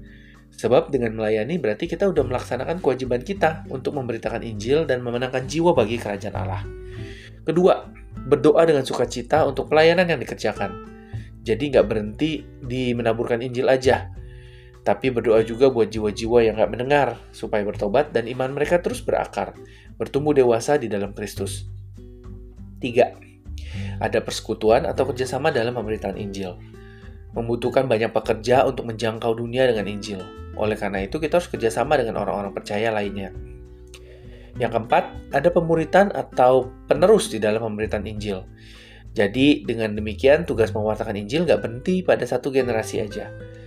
Lakukanlah keempat hal ini secara konsisten dan kontinu, disertai keyakinan penuh bahwa mereka yang menerima Injil dan bertobat akan diselamatkan. Sedangkan setiap kita yang udah ikut ambil bagian mewartakan, kita pasti akan dapatkan mahkota kemuliaan. Tuhan Yesus memberkati.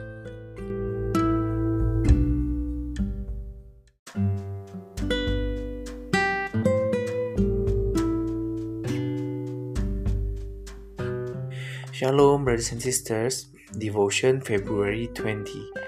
Preach the gospel until the end. We will be reading from Philippians chapter 1, verse 5. I thank my God for your fellowship in the gospel from the first day until now. The gospel is good news news of salvation, news of eternal life.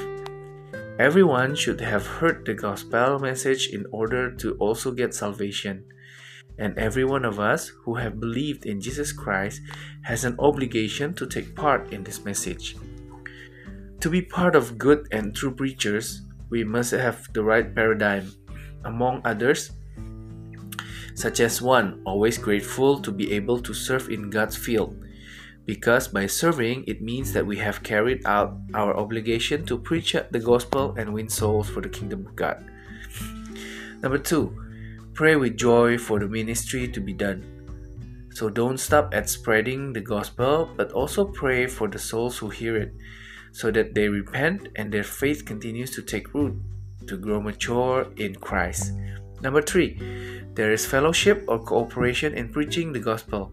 It takes a lot of workers to reach the world with the gospel. Therefore, we must work together with other believers. Number four, there is this discipleship or successors in the preaching of the gospel. Thus, the task of evangelizing does not stop at one generation. Do these four things consistently and continuously with full confidence that those who accept the gospel and repent will be saved. While each of us who has taken part in preaching, we will surely get the crown of glory. Jesus bless you.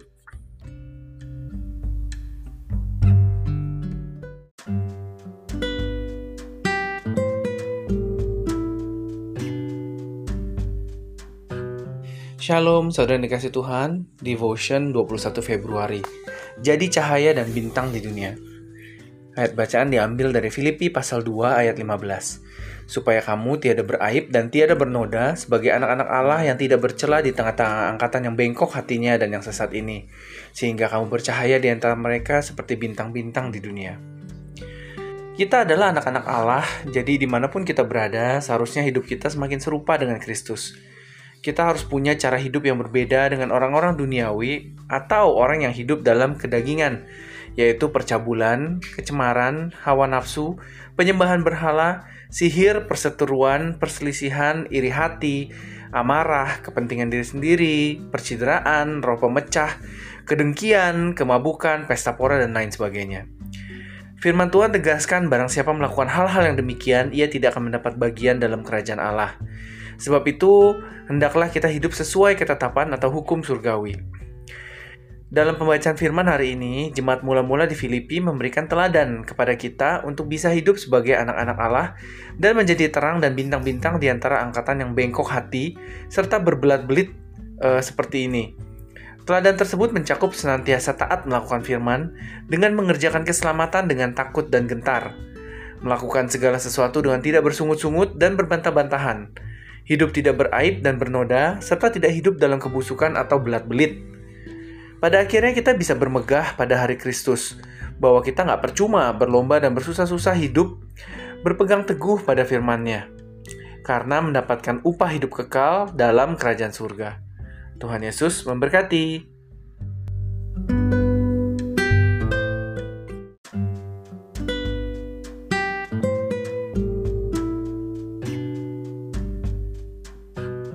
Shalom, brothers and sisters. Devotion, February 21st. Become the light and stars in the world. We will be reading from Philippians chapter 2, verse 15. So that you are blameless as a children of God who are without blemish in the midst of this crooked and perverted generation, so that you shine among them like the stars in the world. We are the children of God so, wherever we are, our life should be more and more like Christ. We must have a different way of life from worldly people or people who live in the flesh, like fornication, uncleanness, lust, idol worship, uh, sorcery, enmity, strife, jealousy, anger, self interest, injury, spirit of division, malice, drunkenness, debauchery, and so on. The Word of God confirms whoever does such things, he will not have a part in the kingdom of God. Therefore, let us live according to the heavenly decrees or laws. In today's reading of the Word, the early church at Philippi set an example for us to be able to live as children of God and to be lights and stars among this crooked and twisted generation. These examples include always obeying the Word by working out salvation with fear and trembling, doing everything without grumbling and arguing. Life is not disgraceful and stained, and does not live in rottenness or convoluted. In the end, we can boast on the day of Christ that we are not in vain racing and struggling to live by holding fast to His Word, because we are rewarded with eternal life in the kingdom of heaven. Jesus bless you.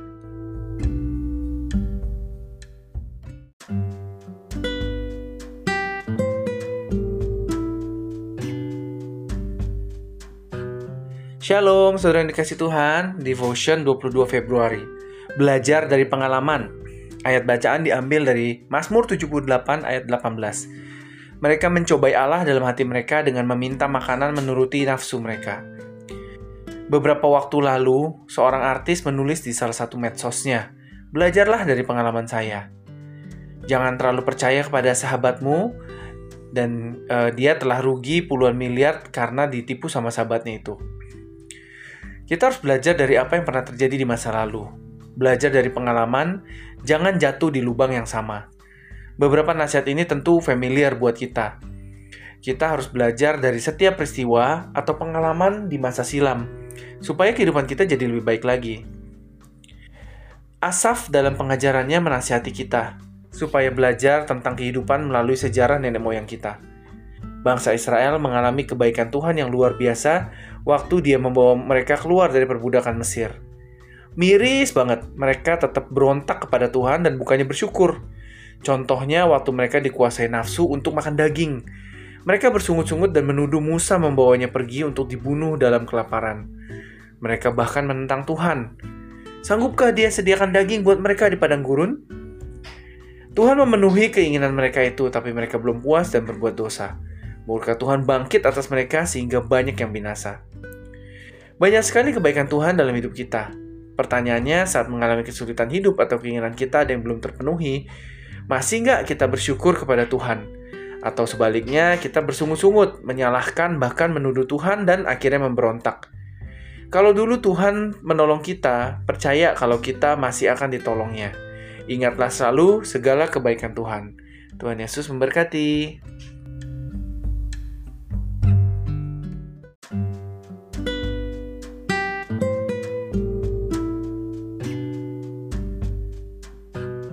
Shalom, brothers and sisters.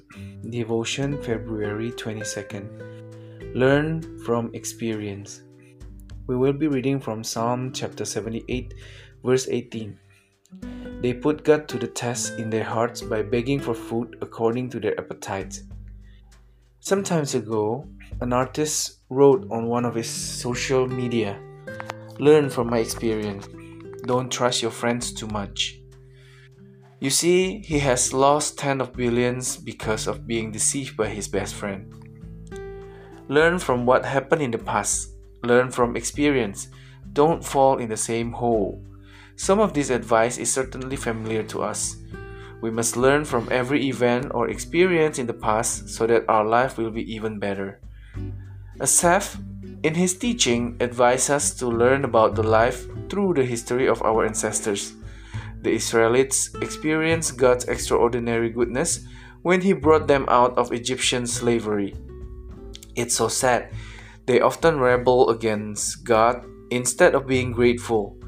For example, when they are controlled by the desire to eat meat, they grumbled and accused Moses of taking him away to be starved to death. They even challenged God could he provide meat for them in the desert? God fulfilled their wish, but they were not satisfied and sinned. The wrath of God rose up on them so that many perish. There is so much God's goodness in our lives. The question is when we experience difficulties in life or some of our desires have not been fulfilled, are we still grateful to God? Or vice versa, we grumble, blame, even accuse God and rebel. If God used to help us, believe that we will still be helped by Him. Always remember all the goodness of God. Jesus bless you.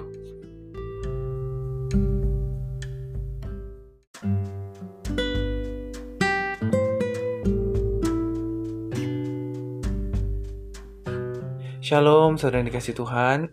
Devotion 23 Februari. Jangan menyanyiakan pengorbanan Yesus. Ayat bacaan diambil dari Filipi 3 ayat 18. Karena seperti yang telah kerap kali kukatakan kepadamu dan yang kunyatakan pula sekarang sambil menangis, banyak orang yang hidup sebagai seteru salib Kristus. Perjumpaan secara pribadi dengan Yesus membawa perubahan yang radikal dalam hidup Paulus. Dia yang awal mulanya penganiaya para pengikut Kristus berubah jadi sangat peduli terhadap pemberitaan Injil dan keselamatan jiwa-jiwa, walaupun nyawanya sering kali ada di dalam bahaya. Pengorbanan Yesus di kayu salib sangat berharga dan sangat dihargai Paulus. Makanya, Paulus pilu mendapati banyak anak Tuhan yang masih menyanyiakan pengorbanan Yesus. Kematian Yesus nggak ternilai dan membuat hidup kita berharga. Tapi justru itu nggak dihargain. Tuhan mereka adalah keinginan dagingnya sendiri. Mereka bangga melakukan hal-hal yang memalukan hingga firman Tuhan katakan mereka hidup sebagai seteru salib Kristus. Bersyukur kita sekarang ini hidup di zaman anugerah. Karena kasih karunia Tuhan kita, kita bisa beroleh keselamatan. Serta banyak kemurahan Tuhan lainnya buat kita. Kita hidup sebagai orang merdeka, punya pekerjaan, usaha diberkati, kebutuhan tercukupi, dan lain-lain. Kebaikan Tuhan gak terhingga dalam hidup kita. nah, sudahkah kita menghormati dan menghargai Yesus dengan memuliakan namanya dalam segala aspek hidup kita? Kalau pikiran anak-anak Tuhan dipenuhi dengan perkara-perkara duniawi, terus apa bedanya kita sama orang-orang dunia? Ingat, kewarganegaraan kita adalah warga negara surga. Pastikan cara kita bekerja, melayani, dan menjalani hidup selaras dengan kebenaran. Menuruti keinginan diri sendiri sama aja dengan menghancurkan dan membawa hidup kita pada kebinasaan. Pastiin kita adalah bagian dari orang-orang yang akan menerima tubuh kemuliaan. Tuhan Yesus memberkati.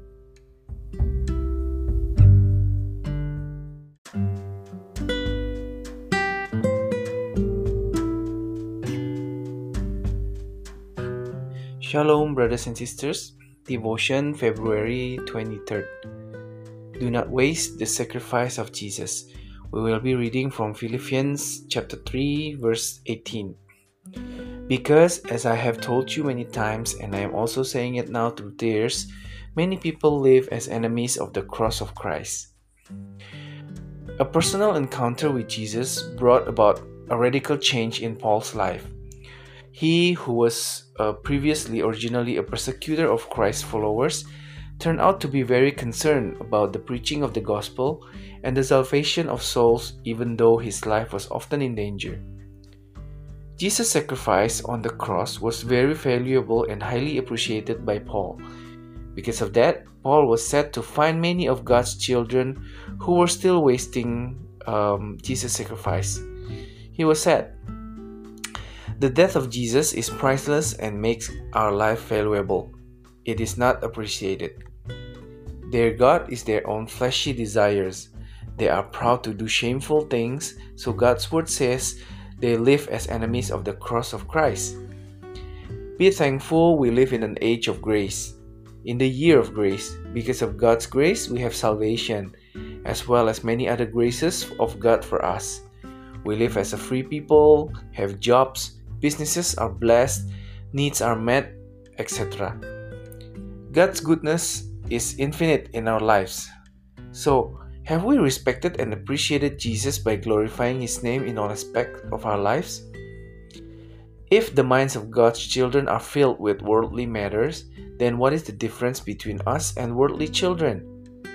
Remember, our citizenship is heaven. Make sure the way we work, serve and live life is in harmony with the truth. Indulging oneself is tantamount to destroying and bringing our life to destruction. Make sure we are part of the people who will receive a glorified body. Jesus bless you.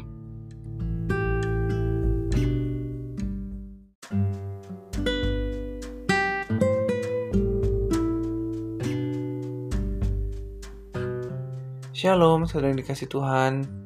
Devotion 24 Februari. Oleh bilurnya menjadi sembuh.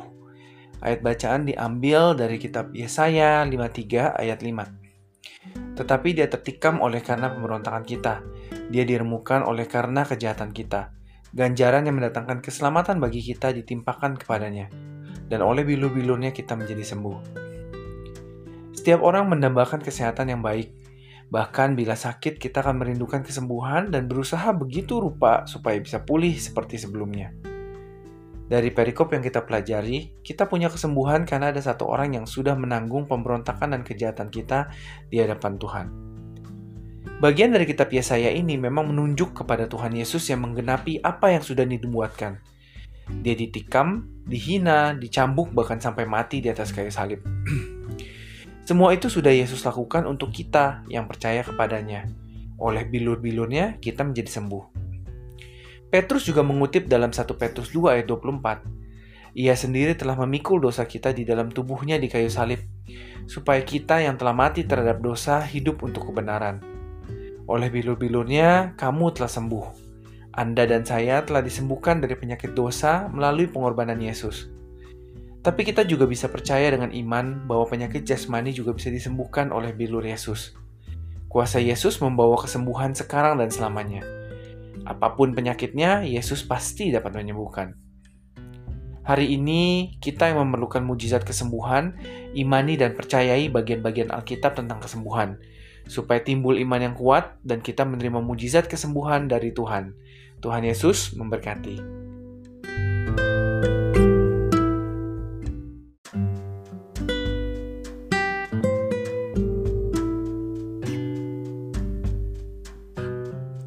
Shalom, brothers and sisters. Devotion, February 24th. By His blood we are healed. We will be reading from Isaiah chapter 53, verse 5. But He was pierced for our transgressions, He was crushed for our iniquities. The chastisement that brought us salvation was upon Him, and by His stripes we are healed. Everyone wants a good health. Even if we are sick, we will miss healing and try in such a way so that we can recover like before. From the passage we studied, we have healing because there is one person who has endured our rebellion, rebellion and wickedness before God. This part of the book of Isaiah does point to the Lord Jesus who fulfilled what had been prophesied. He was stabbed, humiliated, whipped even to death on a cross. All that Jesus has done for us who believe in him. By his blood we are healed. Peter also quoted in 1 Peter chapter 2 verse 24, he himself bore our sins in his body on the tree, so that we who were dead to sin might live for righteousness. By his stripes you have been healed. You and I have been healed of the disease of sin through the sacrifice of Jesus. But we can also believe by faith that physical ailments can also be healed by Jesus' stripes. The power of Jesus brings healing now and forever. Whatever the disease, whatever the disease, Jesus can certainly heal. Today, those of you who need healing miracles have faith and believe the Bible passages about healing, so that strong faith arises and you receive healing miracles from God. Jesus bless you.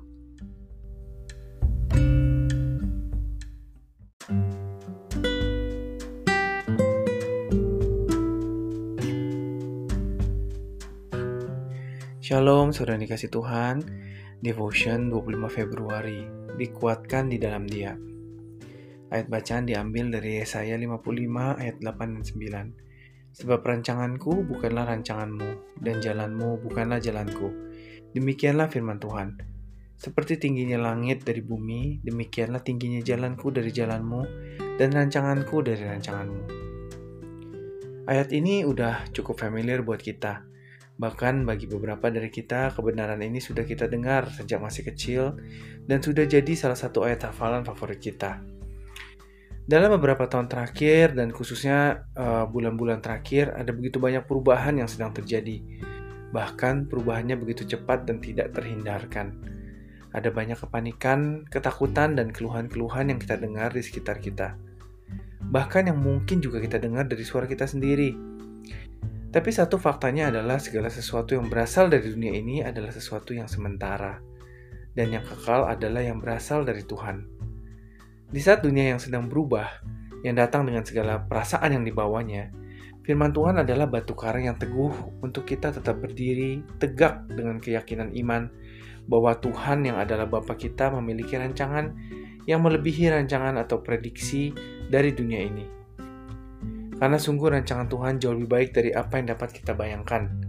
Dan firman yang dia janjikan bagi kita pasti akan terlaksana.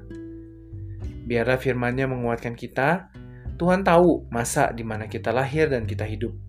Dunia bisa berubah, tapi dia tetap sama. Dia memiliki rancangan yang terbaik bagi kita, dan firmannya adalah ya dan amin. Tuhan Yesus memberkati.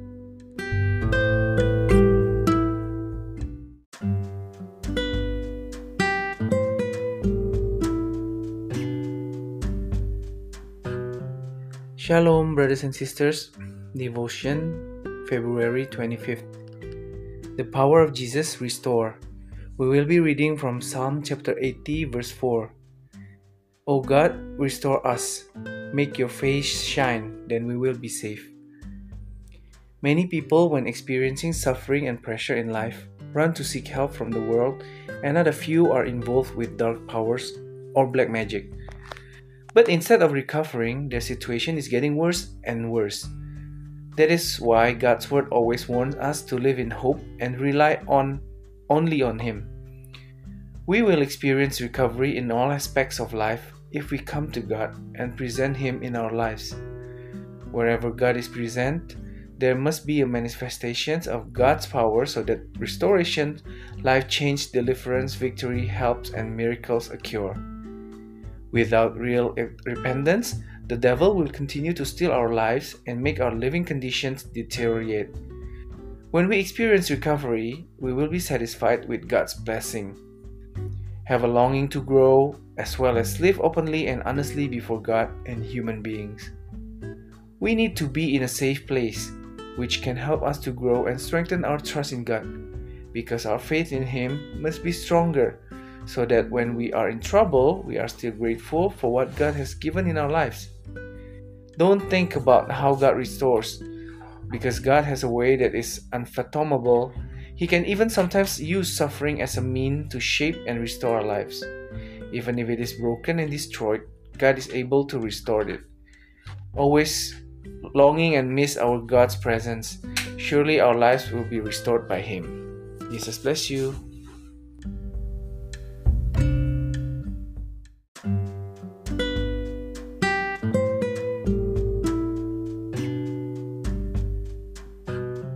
Shalom, saudara dikasih Tuhan, Devotion 26 Februari. Kuasa Yesus memulihkan. Ayat bacaan diambil dari Mazmur 80 ayat 4. Ya Allah, pulihkanlah kami. Buatlah wajahmu bersinar, maka kami akan selamat. Banyak orang waktu mengalami penderitaan dan tekanan hidup, lari mencari pertolongan kepada dunia, dan gak sedikit yang terlibat dengan kuasa-kuasa gelap atau ilmu hitam. Tapi bukannya pemulihan yang diperoleh, keadaan mereka malah semakin hancur dan terpuruk. Itu sebabnya firman Tuhan selalu memperingatkan kita untuk hidup berharap dan mengandalkannya saja. Pemulihan di segala aspek kehidupan akan kita alami kalau datang kepada Tuhan serta menghadirkan Dia dalam hidup kita. Di mana Tuhan hadir, di situ pasti terjadi manifestasi kuasa Allah, sehingga terjadi pemulihan, perubahan hidup, kelepasan, kemenangan, pertolongan, dan mujizat. Tanpa pertolongan yang sungguh-sungguh, iblis akan terus mencuri hidup kita dan membuat kondisi hidup kita semakin rusak. Waktu kita mengalami pemulihan, kita akan terpuaskan dengan berkat Tuhan. Punya kerinduan untuk bertumbuh, juga hidup terbuka dan jujur baik di hadapan Tuhan maupun manusia. Kita perlu berada di tempat yang aman, yang bisa menolong kita untuk bertumbuh dan menguatkan kepercayaan kita kepada Tuhan. Karena iman kita kepadanya harus makin kuat, supaya saat berada dalam kesulitan, kita tetap mencukuri yang Tuhan berikan dalam hidup kita.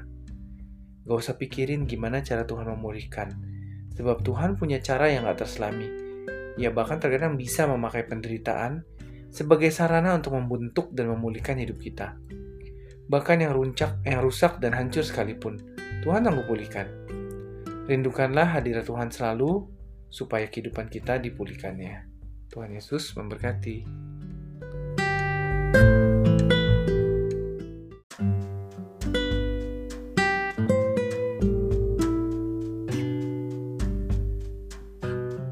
Shalom, brothers and sisters. Devotion, February 26. Strengthen in Him. We will be reading from Isaiah chapter 55, verse 8 and 9. For my thoughts are not your thoughts, nor are your ways my ways, says the Lord. As the heavens are higher than the earth, so are my ways higher than your ways, and my thoughts than your thoughts. This verse is quite familiar to us. Even for some of us, this truth we have heard since we were children and has become one of our favorite memory verse. In the last few years, and especially the last few months, there has been a lot of change going on. Even the changes are so fast and inevitable. There is a lot of panic fear, and complaints that we hear all around us, even that we may also hear from our own voices. But one fact is, everything that comes from this world is temporary, and what is eternal is that which comes from God. In a time when the world is changing, which comes with all the feelings it brings, God's word is a solid rock for us to stand firm with the conviction of faith that God, who is our Father, has a plan that exceeds the plans or predictions of this world. Because really, God's plan is far better than we can imagine, and the word that He promised us will definitely will be fulfilled. Let His word strengthen us.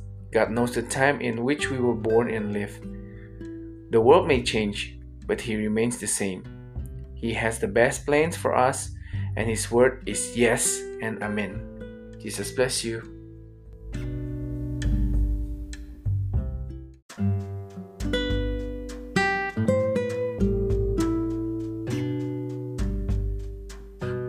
Shalom saudara yang dikasih Tuhan, Devotion 27 Februari.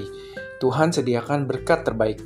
Ayat bacaan diambil dari Mazmur 81 ayat 17. Tetapi umatku akan kuberi makan gandum yang terbaik dan dengan madu dari gunung batu aku akan mengenyangkannya. Kalau kita ngebahas tentang madu, tentu nggak lepas juga ya dari si penghasil madu itu sendiri, yaitu lebah. Lebah tertarik pada aroma yang harum dan sama sekali nggak tertarik dengan sesuatu yang kotor. Begitu pula orang percaya yang hidup bersungguh-sungguh di dalam Tuhan. Dia punya gaya hidup seperti lebah, nggak lagi tertarik dengan hal-hal yang kotor, melainkan lebih tertarik dengan hal-hal yang baik dan indah, serta selalu menjauhkan diri dari segala bentuk kecemaran. Sebab Allah memanggil kita bukan untuk melakukan apa yang cemar, melainkan apa yang kudus. Lebah juga menyimpan madunya di gunung batu dan suka tinggal di gunung batu. Gunung batu mengacu pada tempat yang curam, terjal, dan keras. Ini salah satu gambaran perjalanan iman kita. Sepanjang hidup ini, kita akan menghadapi tantangan dalam iman dan perkara-perkara yang sulit diatasi. Jangan nyerah, sebab Tuhan sesungguhnya membentuk dan membawa iman kita ke tempat yang lebih tinggi. Dia akan selalu menyertai kita. Dari pengalaman hidup yang berat, kita akan alami berkat yang tiada taranya. Kalau Tuhan nggak menyingkirkan gunung batu dari hidup kita, itu berarti dia tahu bahwa itulah yang terbaik buat kita. Dia akan mengencangkan otot iman kita dan mendewasakan kerohanian kita. Melekatlah kepada Tuhan dan hidup dipimpin oleh Roh Kudus, maka kita bisa melawan tipu muslihat iblis dan menikmati perjalanan iman yang indah bersama Tuhan. Tuhan Yesus memberkati.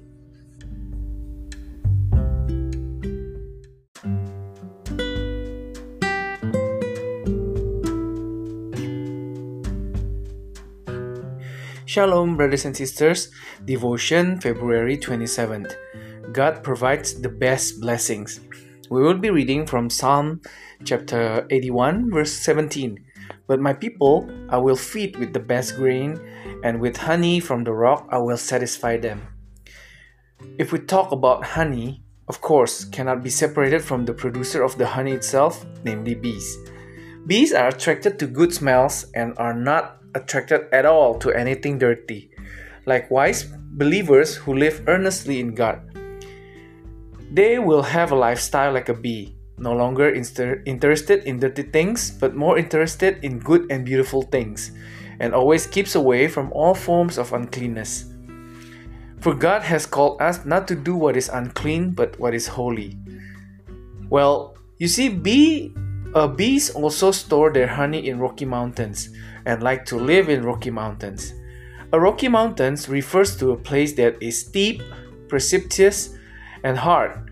This is a picture of our journey of faith.